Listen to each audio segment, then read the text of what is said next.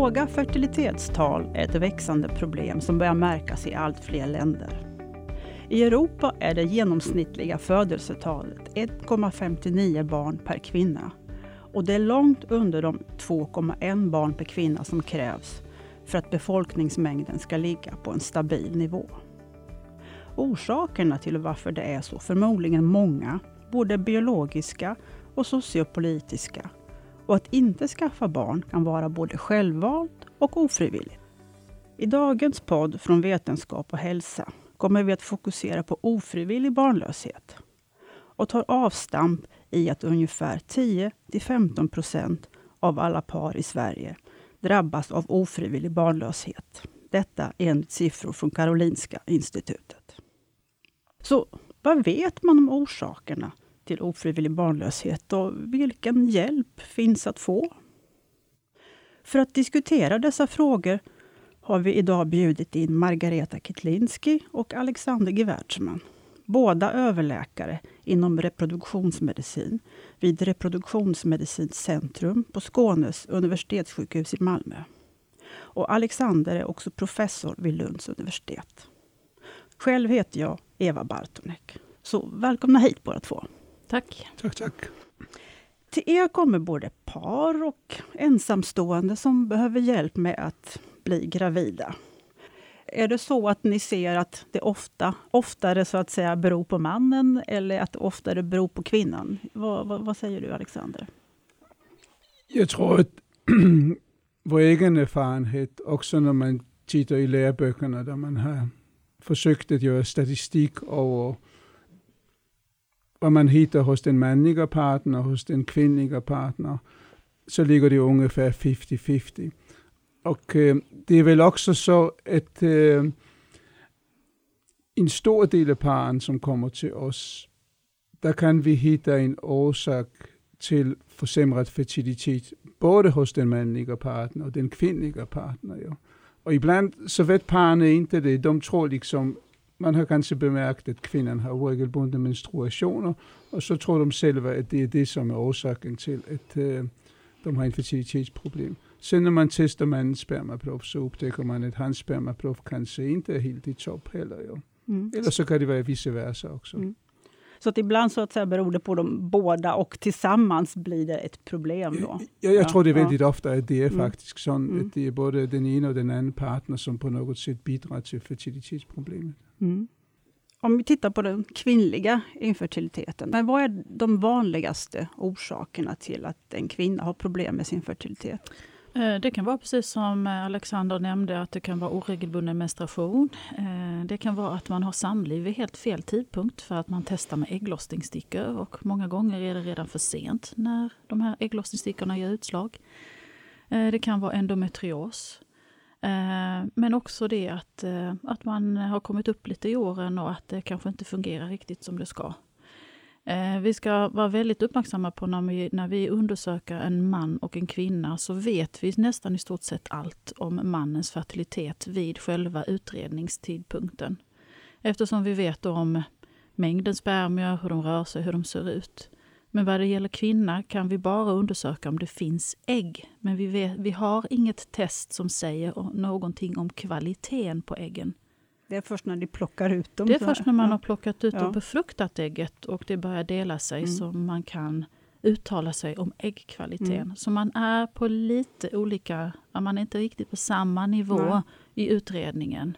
Eh, och det kan ibland vara så att vi bara har hittat ett litet sämre spermaprov. Men det är inte kanske hela sanningen, för vi har inte alla fakta än om kvinnans Nej. Nej. kvalitet på ägget. Hur är det med vikten? Påverkar, kan den påverka fertiliteten? Ja. Vi har ju en gräns här nere i Skåne på ett B M I som inte får överstiga trettio. Men det är samma sak med, med undervikt. Mm. Det finns en viss anledning till varför man ska ha lite, lite fett på kroppen som kvinna, eftersom mm. man samlar och lagrar östrogen i, kropp, mm. i fettväven. Vi vet att övervikt kan då ger väldigt mycket komplikationer under graviditeten, men även ökat antal fall med missfall. Eller att när vi gör behandlingarna så behöver vi högre doser av hormoner för att få samma antal ägg. Mm. Och vi vet att under, den, under tiden man är gravid så kan man få sockersjuka, man kan få komplikationer vid förlossning av, om att vara överviktig eller ha ett stort barn som, som, mm. som ska födas. Eh, som sagt, du nämnde ålder, att, att många så att säga, kanske väntar för länge då. Kan du säga något om hur ser den kvinnliga fertilitetskurvan ut? När är man mest fertil och när börjar det dala? Ja, det, de flesta flickor kommer ju få sin första menstruation när de är kanske tolv tretton år. Och det, så här har det varit en, sen stenåldern. Man är fysiologiskt är man ju mogen till att bära en graviditet. Sen är det ju inte emotionellt, är man, är man inte mogen det. Men vår biologi är precis likadan, men vi lever helt annorlunda idag. Vi går ut skolan, vi reser, vi utbildar oss, vi kanske byter partners och vi kanske börjar fundera på fertiliteten någon gång vid trettio. Men eh, det är så att våra äggstockar börjar åldras redan vid tjugofem-årsåldern. Eh, och efter trettiofem så går det drastiskt neråt. Och man kan säga att efter fyrtio-årsåldern så är det ungefär fem till sex procent chans att uppnå en graviditet. Mm. Vad, vad, vad är det som så här, händer i kvinnans kropp med avseende på fertilitet när hon åldras? Vad är det som blir dåligt? Det, ja, det är äggen som blir genetiskt förändrade. Och eh, det är väldigt dålig kunskap kanske också i, i samhället att män producerar spermier livet ut. Vi kvinnor, vi föds med de äggen vi har när vi föds. Och vi bildar aldrig några nya. Och vilken andel ägg vi har i vägstockan är någonting vi får ärva av våra mammor. Så att har mamma haft en sämre kvalitet eller rökt under sin graviditet, då skänker hon ju också sämre kvalitet av ägg till sin dotter. Okej. Mm. Eh, betyder det då att, att risken ökar att, att barnet blir så att säga, kommer ha någon sjukdom eller någonting då, eftersom det, det blir till från ett dåligt ägg? Men dåliga ägg ger inte upphov till graviditet eller så ger det upphov till missfall. Eh, ända sedan vi började med provrörsbefruktning i Sverige så har alla graviditeter registrerats i ett kvalitetsregister. Och det är ett register som är väldigt uppmärksammat i världen och har fått väldigt mycket positivt eh, gehör. Och vi vet att barn som kommer till via assisterad befruktning, de är vare sig sjukare eller friskare än andra barn som har tillkommit spontant. Det vi vet, det är barn som har fötts som tvillingar efter en behandling där man har återfört två befruktade ägg. Där ser vi att det är en ökad sjuklighet. Men det beror inte på tekniken att man har genomfört provrörsbefruktning, utan det beror oftast på att tvillingar föds för tidigt. Och då har de komplikationer som är knutna till just för tidig födsel. Hur är det med männen, Alexander? Kan en man vänta för länge? Margareta sa precis att män producerar sperma livet ut. Men, men kan man säga att männens fertilitet också dalar med ålder? Alltså jag tror att om jag skulle ge ett kort svar så vill det vara nej. Alltså dels är det förstås det att det är samband mellan männens ålder och som oftast ofta kvinnans ålder. Så naturligt att män väntar för länge så vill deras partner också bli äldre. Men även mäns spermakvalitet försämras med åldern. Det är dock inte så drastiskt som det sker hos kvinnorna, eftersom alltså ett liknande fenomen som man har som övergångsålder hos kvinnor ser vi inte hos män. Men vi vet också att äh, de här klassiska parametrarna som man använder till att bedöma spermier, alltså antalet spermier, hur de rör sig och om de ser ut normalt eller inte, det försämras också med åldern. Som sagt, inte så drastiskt, men det försämras dock med åldern. Någonting som man på det senaste också blir uppmärksam på, det är ju att äh, antal mutationer, vilket vi ser, alltså genetiska defekter i spermierna, ökar också med åldern. Och man har sett att, äh, man har fokuserat tidigare väldigt mycket på att äldre kvinnor har ett större risk för att få barn som har kromosomdefekt. Men när det gäller sjukdomar som inte relaterar till defekt i hela kromosomer, men alltså på enstaka gener, så är det faktiskt pappans ålder som är den viktigaste riskfaktorn för det. Mm, okay. Så svaret är nej, man ska inte vänta för länge nej, som man heller. Nej, okay.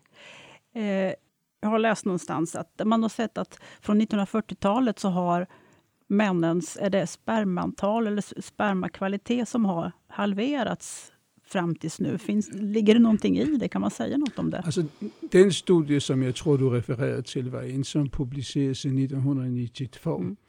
i British Medical Journal, som är en av de stora och liksom, ja, välrenommerade tidskrifter. Ja. Där man äh, sammanställde resultatet, jag tror det var sextiotvå eller sextiotre studier som har utförts mellan nittonhundrafyrtio och nittonhundranittio, som på något sätt inkluderar information om spermieantalet hos män i normalbefolkningen. Alltså dessa studier utfördes inte för att se om spermakvaliteten ändrades med tid, men de var insamling av spermaprov, alltså var någon mm. gång där mellan nittonhundrafyrtio och nittonhundranittiotvå. Och konklusionen var att äh, spermieantalet halveras där mellan, under de här femtio åren. Det var precis det som du hade sagt.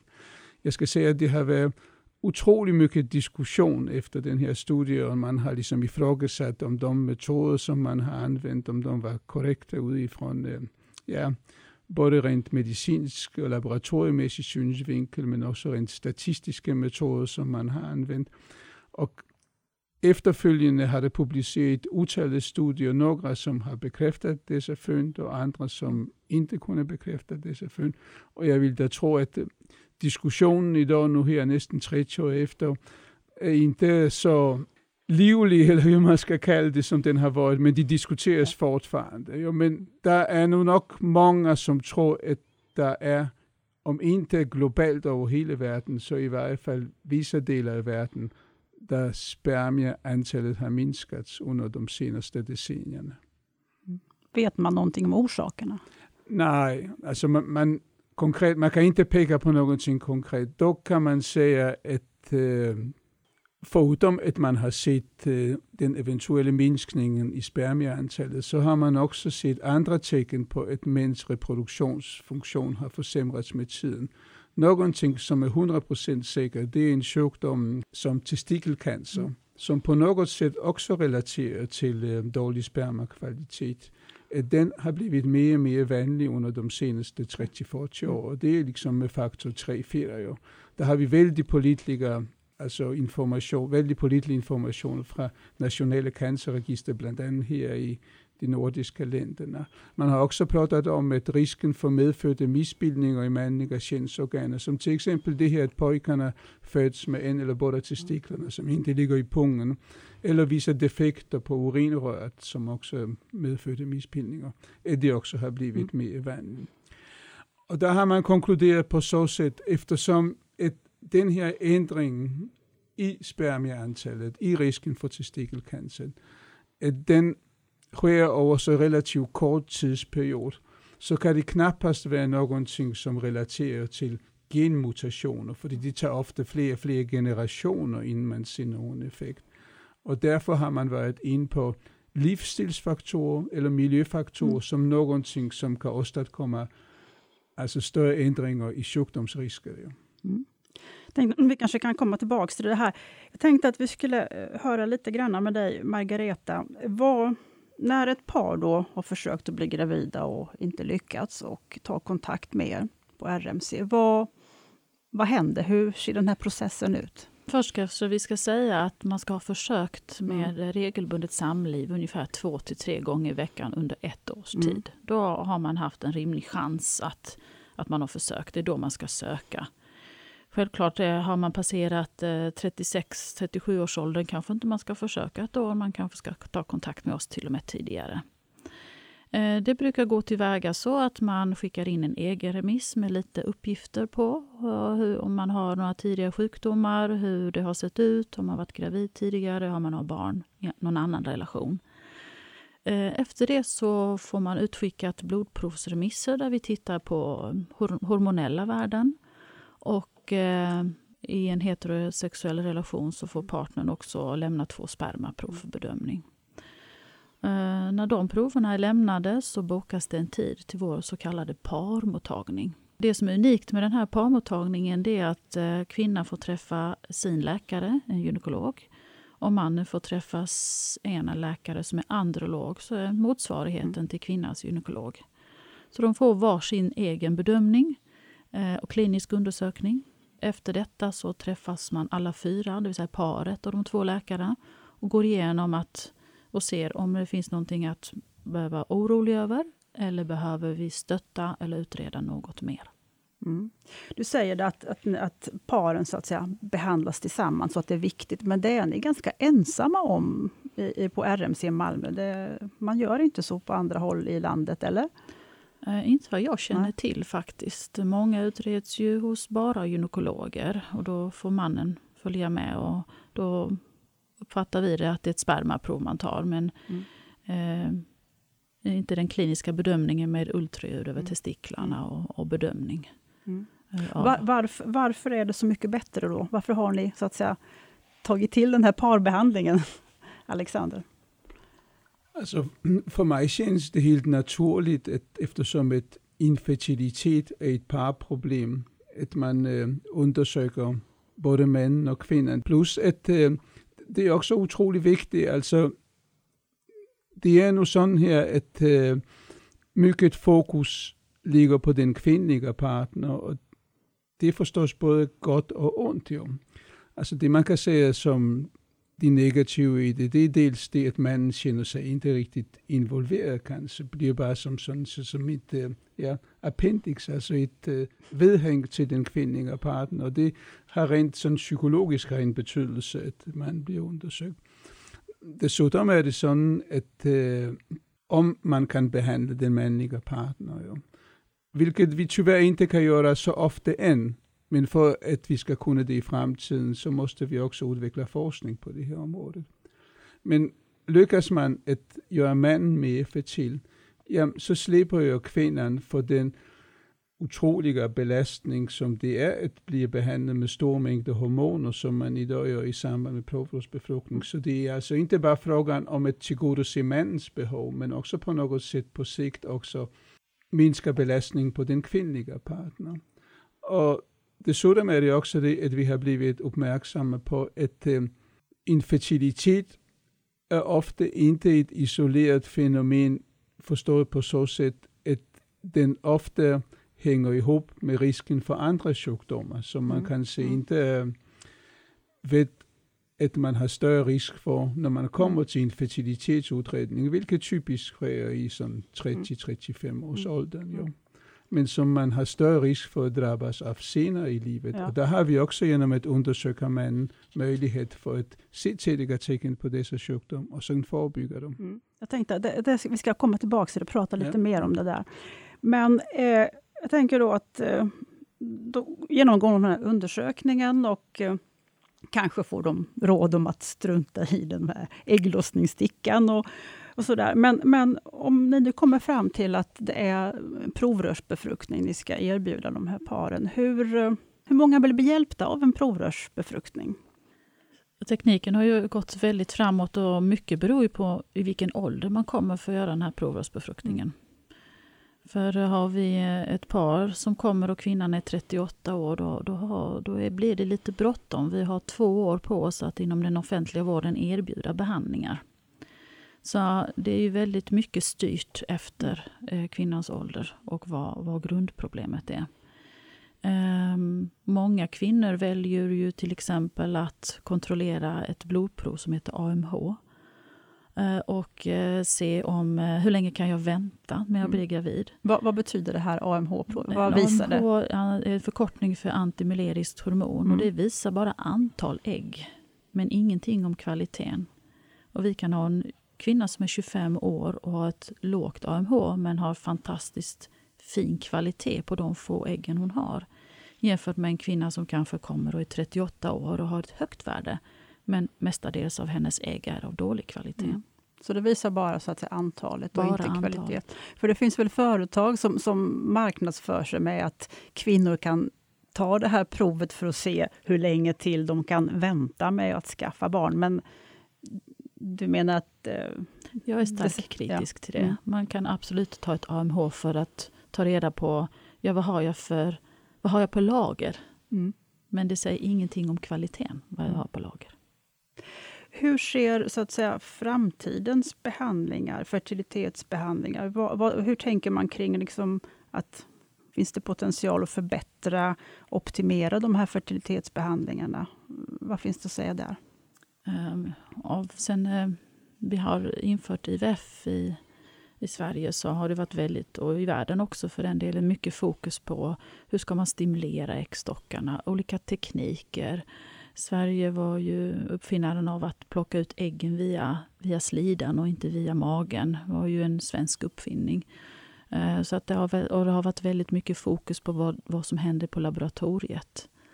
Uh, på senare tid så är det väl så att man har kommit upp till en viss siffra, att man vet att ja, men det, är, det är ungefär fyrtio till fyrtiofem procent chans varje gång man lägger tillbaka ett befruktat ägg som det kan bli en graviditet.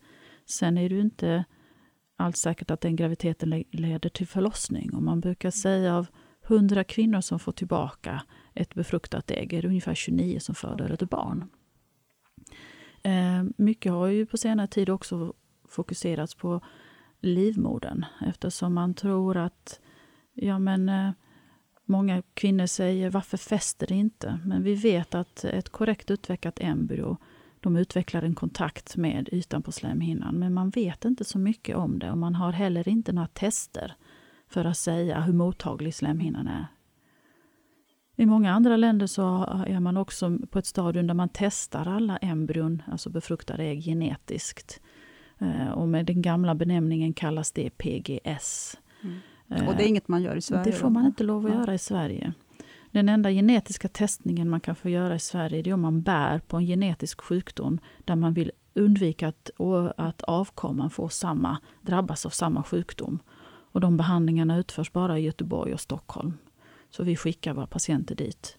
Men på många ställen i världen där testar man ägget eller det befruktade ägget för att se om inte man, alltså att det inte är några avvikelser som man vet att kan, så dessa leder till att det inte blir befruktning eller leder inte till att det blir implantation, det vill säga att ägget inte fäster, att det inte blir någon graviditet. Det kan vi hoppas lite på, för då skulle vi kunna undvika att lägga tillbaka ägg som inte har så goda förutsättningar. Vi kan ju idag bedöma på hur de delar sig, men vi kan bara ha kvar äggen i våra laboratorium fem dagar. Är det då man återinför dem? Ja, mm. för efter det så, så sker ett utvecklingsstadie att det här befruktade ägget är väldigt klistrigt och det går inte att lägga tillbaka det i kvinnans livmoder, för det fastnar i alla katetrar. Mm. Men vi vet ju inte vad som händer om utvecklingen vidare. Och skulle man kunna eliminera de som har delat sig jättefint men bär på någon avvikelse, så hade kanske vi kommit upp högre upp i siffrorna. Men det är, det är mycket etisk diskussion om det är rätt att göra på ett sånt sätt. Att man selekterar ut embryon. Mm. Eh, Alexander, du sitter i styrelsen för någonting som heter ReproUnion. Eh, kan du berätta lite kort, va, vad är det och vad är syftet med det? Alltså, ReproUnion är ett eh, samarbete både inom forskning men även patientbehandling i Öresundsregionen, inom reproduktionsområdet. Och det är ett samarbete som startade tillbaka i tjugohundratio med stöd från någonting som heter Interreg, som är ett E U-regionalt utvecklingsprogram. Ja. Och så småningom har vi också för regionerna, Region Huvudstaden och Region Skåne och äh, även ett läkemedelsföretag, Färing, med till att stödja det här samarbetet som har utvecklat sig mer och mer. Och, äh, på patientsidan äh, inkluderar det här samarbetet ett, äh, vi kallar det patientmobilitetsavtal. Det låter som ett svärt ord, men det betyder att för vissa väldigt äh, mer sällsynta diagnoser eller speciella behandlingar kan patienterna från Skåne och till Danmark och få gratis behandling. Och vi gör vissa undersökningar för våra danska kollegor också som patienterna kan få gratis. Men annars är ReproUnion, det fokuserar väldigt mycket på forskning inom reproduktionsområdet och checkar olika aspekter av eh, reproduktionsmedicinsk forskning. Mm, så att liksom det yttersta syftet är helt enkelt att minska den ofrivilliga barnlösheten, kan ja, man säga så? Mm. Alltså, mm. den, den eh, liksom huvudsyftet, det är både minska den ofrivilliga barnlösheten, förbättra behandling och också säkra att eh, man får friska barn efter infertilitetsbehandling, efter behandling av ofrivillig barnlöshet. Ja. Inom det här ReproUnion så har ni identifierat ett antal så att säga, utmaningar då som, som, som ni ska satsa på. Och ett av dem var det du pratade om, det här med att optimera de här fertilitetsbehandlingarna. Ett annat är ju att bättre förstå de bakomliggande orsakerna bakom manlig infertilitet. Och där har ni flera spännande projekt på gång. Och ett av dem är att ni så att säga, studerar unga mäns reproduktiva hälsa kopplat till mammans hälsa under graviditeten. Kan du berätta mer om det? Den diskussion som har varit kring eh, studier som indikerar att eh, mannens reproduktionsfunktion har försämrats under de senaste decennierna kom fram till att eh, det är förmodligen livsstils- och miljöfaktorer som spelar otroligt viktig roll för det här. Ja. Och där har man från början med fokuserat på mäns egen livsstil och miljöexponering. Men eh, nu är man kommit fram till att man ska... Eh, det är klart, det är också otroligt viktigt. Man kan inte, inte glömma bort att, att ens egen livsstil spelar också en roll för ens fertilitet. Men förmodligen är det också det som händer väldigt tidigt i graviditeten. Testiklarna utvecklas cirka sjätte till tionde första vecka. Så redan det som händer under graviditeten under den väldigt tidiga perioden, ofta är det innan kanske föräldrarna vet att kvinnan är gravid, som spelar en roll. Och nu här under de ännu senare åren har man börjat prata om det som man kallar perikonceptionell hälsa, vilket betyder föräldrarnas livsstil i månader eller år innan själva befruktning. Så vi går väldigt lång tid tillbaka i tiden när vi ska titta på faktorer som har betydelse för manlig och förmodligen också den kvinnliga fertiliteten. Mm. Men hur kopplar ni de unga männen så att säga reproduktiva hälsa till vad mamman gjorde eller hur hon mådde under graviditeten? Går ni tillbaka i register? Eller? Alltså det, det, är, det är en stor utmaning mm. och det är väl också det som har gjort att äh, vi än inte har så många forskningsresultat som visar vad det är för några faktorer. Ja. Det finns nu för exempel nu här en del studier och det är ju bland annat tack vare tillgången till de fantastiska registren som vi har här i Skandinavien. Jo, som helt klart visar att äh, om mamman röker under graviditeten så är det större risk för att deras söner får försämrad spermakvalitet. Och faktiskt har vi också sett äh, att äh, även pappornas rökning innan själva befruktningen som också har en negativ effekt på sönernas spermakvalitet. Dessutom, så även pappans hälsa är viktig då? Även pappans hälsa, mm. även pappas livsstil mm. också har stor betydelse. Sen äh, finns det också en del biobanker.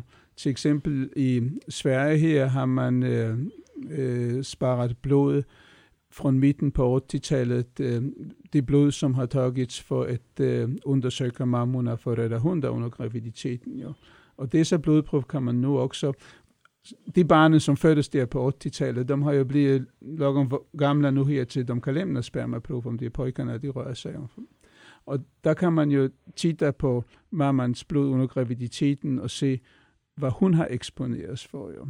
Så det kommer fler och fler den sorts studier tack vare biobankerna och registerinformation. Eh, Det där som du var inne på lite tidigare, det här med manlig infertilitet och att det hänger ihop med en ökad risk för olika sjukdomar längre fram i livet. Vad är det för sjukdomar och liksom, ja, vad vet man? Berätta. Alltså rent epidemiologiskt eller statistiskt via registerdata har man nu kommit fram till att äh, män som har haft ett äh, fertilitetsproblem har en ökad risk för senare i livet att utveckla ganska vanliga sjukdomar, alltså de som också drabbar alla andra. Diabetes, hjärt-kärlsjukdomar, eh, vissa former för cancer, benskörhet. Så det är inte några specifika sjukdomar, det är bara att dessa män utvecklar dem tidigare i livet. Ja. Och det är det som vi gärna nu vill undersöka, det är ju om man redan när de kommer till eh, infertilitetsbehandling, och man redan då kan identifiera de män som har den största risk för att utveckla dessa sjukdomar för att sätta in med förebyggande åtgärder. Det som man kanske inte tänker på det är att kvinnor har ju av många olika anledningar i ett regelbunden kontakt med sjukvården. Till exempel när de ska ha recept på p-piller eller i samband med graviditeten eller i samband med eh, undersökning, förebyggande undersökningar för livmoderhalscancer eller bröstcancer. Män har inte på samma sätt eh, någon regelbunden kontakt med sjukvården, och det är att eh, tio till femton procent av alla män är i ett par som har infertilitetsproblem, gör att eh, män med fertilitetsproblem är lättillgängliga för sjukvården om man vill sätta igång med förebyggande undersökningar. Det är också en anledning till att man, vi tycker det är värt att se om vi hos dessa män kan hitta tidiga tecken på sjukdom. Så att, så att infertiliteten är så att det kan vara ett tidigt varningstecken för någonting som ska komma längre fram i, i livet då. Ja, absolut. Mm. Och det är, på så sätt är det också förenligt med de hypoteser som man har, att äh, en stor del av infertiliteten är kanske någonting som relaterar till äh, föräldrarnas exponering för, mm. för själva befruktning och mammans tid under graviditeten. Och liknande hypoteser har man nu när det gäller några av dessa sjukdomar som till exempel diabetes och hjärt-kärlsjukdomar. Så det hänger ihop rent sån logiskt, kan man säga. Ja. Mm. Hur tänker ni gå vidare nu med att skaffa mer kunskap om vad som ligger bakom eh, ofrivillig barnlöshet och eh, infertilitet då? Eh, jag vet att ni ska påbörja en studie kring infertila par. Ja, vi är precis i startgrupperna till att påbörja en studie inom ramen av eh, det här ReproUnion-samarbetet och gör med starkt stöd från Region Skåne och Region Huvudstaden och eh, Malmö, Lund och Köpenhamns universitet som också involverar. Och där vill vi under några år i Köpenhamn och här i Skåne totalt inkludera fem tusen par som kommer till infertilitetsutredning i behand- och behandling, som förutom den vanliga undersökning som ingår i den typen av utredningar också får en uh, undersökning där man tittar på tidiga tecken på olika sjukdomar som metabola sjukdomar, diabetes, hjärt-kärlsjukdomar, och samtidigt skaffar vi information via frågeformulär och de registerdata som finns kring dem och deras föräldrar, just för att sätta fokus på betydelsen av livsstil och miljö och andra faktorer på risken för ett försämra, för försämrad fertilitet. Margareta, jag tänkte fråga dig om eh, ytterligare en utmaning i det här ReproUnion. Det är att öka informationen i samhället om så att säga hur, vad det är som påverkar fertiliteten. Så ja, vad bör en ung människa tänka på om de så att säga funderar på att någon gång längre fram skaffa barn? Vad, vad är viktigt att känna till och vad vet man? Vad, vad vet de flesta inte idag? Ja, den utmaningen som vi pratar om, det är det vi kallar för fertility awareness. Och eh, våra unga människor vet faktiskt väldigt lite om fertilitet. Eh, och det tycker jag är ett misslyckande från vår profession och vad vi kom, kommer ut i media. Ungdomar idag får reda på hur man gör för att inte bli gravida. Vad det finns för, för typ av preventivmedel och vad det finns för eh, könssjukdomar. Det är ungefär det som ingår i en sexualundervisning. Men det ingår ingen information om hur du ska göra att bevara din fertilitet, vad du ska tänka på. Man ska tänka på sin vikt, att den inte är övervikt eller undervikt. Man ska tänka på att leva sunt, kanske att röra på sig. Många sådana här vanliga, sunda livsstilsfaktorer. Man ska tänka på att rökning försämrar fertiliteten. Så att det är vanliga, enkla saker. Tänka på det att ja, man kanske ska använda skydd vid, om man har många partners för att inte få klamydia.